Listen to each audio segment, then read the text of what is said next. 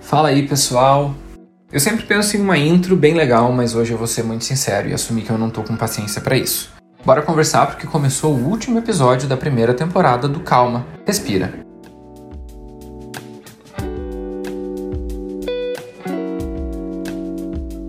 Sumi, sumi mesmo, tem um tempo que eu não coloco as caras por aqui. Eu tenho dois episódios editados só para vocês terem uma ideia e eu deixei na gaveta, no final das contas eu não vou nem usar. Tudo isso porque eu fiquei de saco cheio.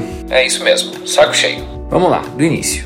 Desde que eu saí do meu emprego, em abril, eu comecei a retomar muito do que eu era antes. Vamos dizer que foi uma imersão em muitos sentimentos, até chegar no dia de hoje. Assim, durante os últimos três anos eu fechei os olhos para muita coisa. Passei muito pano, às vezes por necessidade, às vezes porque eu não queria comprar briga, às vezes por querer agradar os outros, mesmo que de uma maneira inconsciente. Mas o fato é que eu realmente me anulei.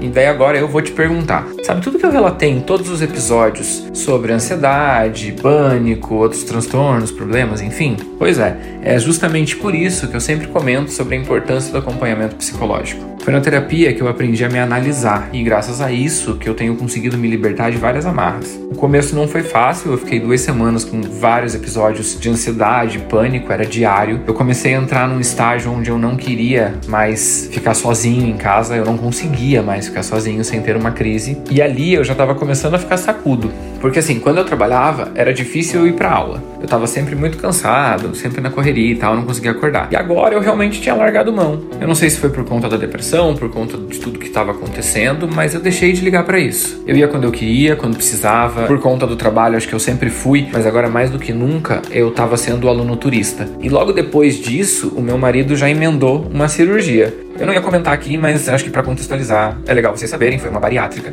E no dia da cirurgia eu fiquei muito reflexivo. Eu nunca gostei muito de hospital, essas coisas, sempre me remeteu a alguma coisa mórbida. E eu acho que toda vez que eu percebo que a vida é realmente uma coisa frágil, eu fico meio assustado. Mas a cirurgia deu boa, tá tudo certo, só que para quem não sabe, a cirurgia bariátrica ela reduz em torno de 70% o estômago do paciente. E daí começa uma dieta bem rigorosa. Fica uma semana no líquido, uma semana no pastoso, dependendo da técnica, às vezes é até mais complicado. E por exemplo, hoje que começou a normalizar. E como ele teve que mudar toda a alimentação dele, eu também encarei a cirurgia como o começo de uma nova vida.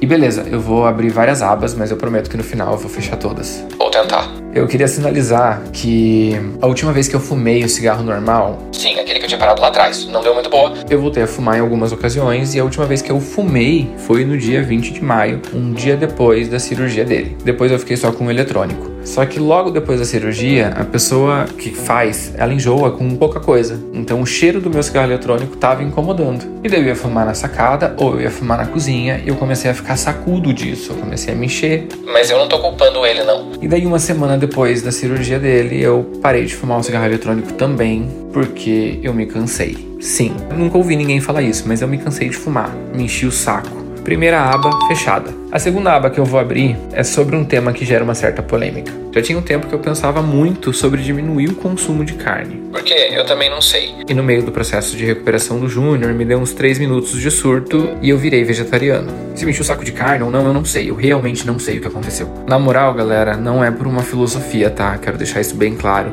Não é porque eu penso isso ou aquilo sobre como a carne é produzida e tal. Foi uma necessidade minha. Eu sou tão de boa com isso que ontem eu cozinhei carne para ele. Eu só não provei mas eu dei um start em algo que eu queria fazer um tempo, então me enchi o saco também da inércia. E eu aproveitei para mudar um outro hábito, o sono. Cara, meu psicólogo sempre fala que é atividade física, sono e alimentação para você ficar bem mentalmente, então eu tô caminhando para isso. Eu comecei a dormir mais cedo e acordar para ir para faculdade, e daí aqui eu quero fechar a segunda aba e abrir a terceira e maior. Nesses 15 dias que eu fiquei em casa cuidando da recuperação do Júnior, eu comecei a enxergar que sair de casa não me agradava tanto eu me peguei vivendo o que eu desejei nos últimos três anos. O dia que caiu a ficha, eu cheguei até a passar mal, porque lá nos primeiros episódios eu comentei sobre a culpa de não fazer nada. Falei diversas vezes sobre trabalhar excessivamente, sobre as responsabilidades que a gente tem, e do nada eu me vi vivendo o que eu idealizava.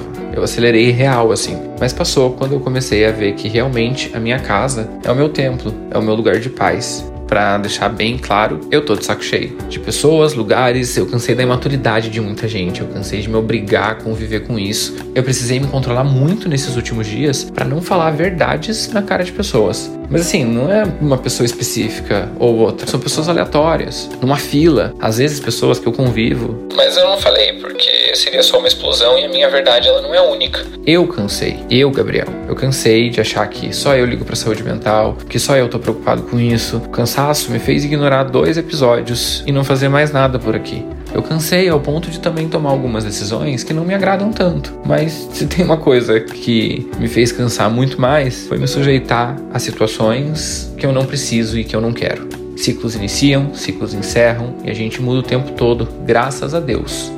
Eu sei que isso talvez esteja soando como uma reclamação ou vitimismo, mas não é. Eu tô é grato por ter cansado. É graças ao cansaço que eu encerro a primeira temporada do podcast. Quando eu desenhei o projeto, eu imaginei uma coisa bem diferente, mas a vida me fez transformar isso daqui num diário. E foi aqui que eu descobri a paixão que eu tenho por comunicar. E ah, eu vou seguir por aqui. Agora, o foco é produzir uma segunda temporada onde o ponto principal não é mais o Gabriel. Eu sempre quis ajudar as pessoas por aqui e eu acho que o caminho que a gente vai seguir agora é justamente esse. E a você que ficou até aqui, muito obrigado. Eu peço que você não deixe de me seguir nas redes sociais, compartilhe esse projeto também. Tem o link na descrição do episódio e na descrição do podcast. Em breve eu retorno e eu espero contar com você aí do outro lado. Até lá, não esquece do acompanhamento. Fiquem bem, se cuidem e aquele axé.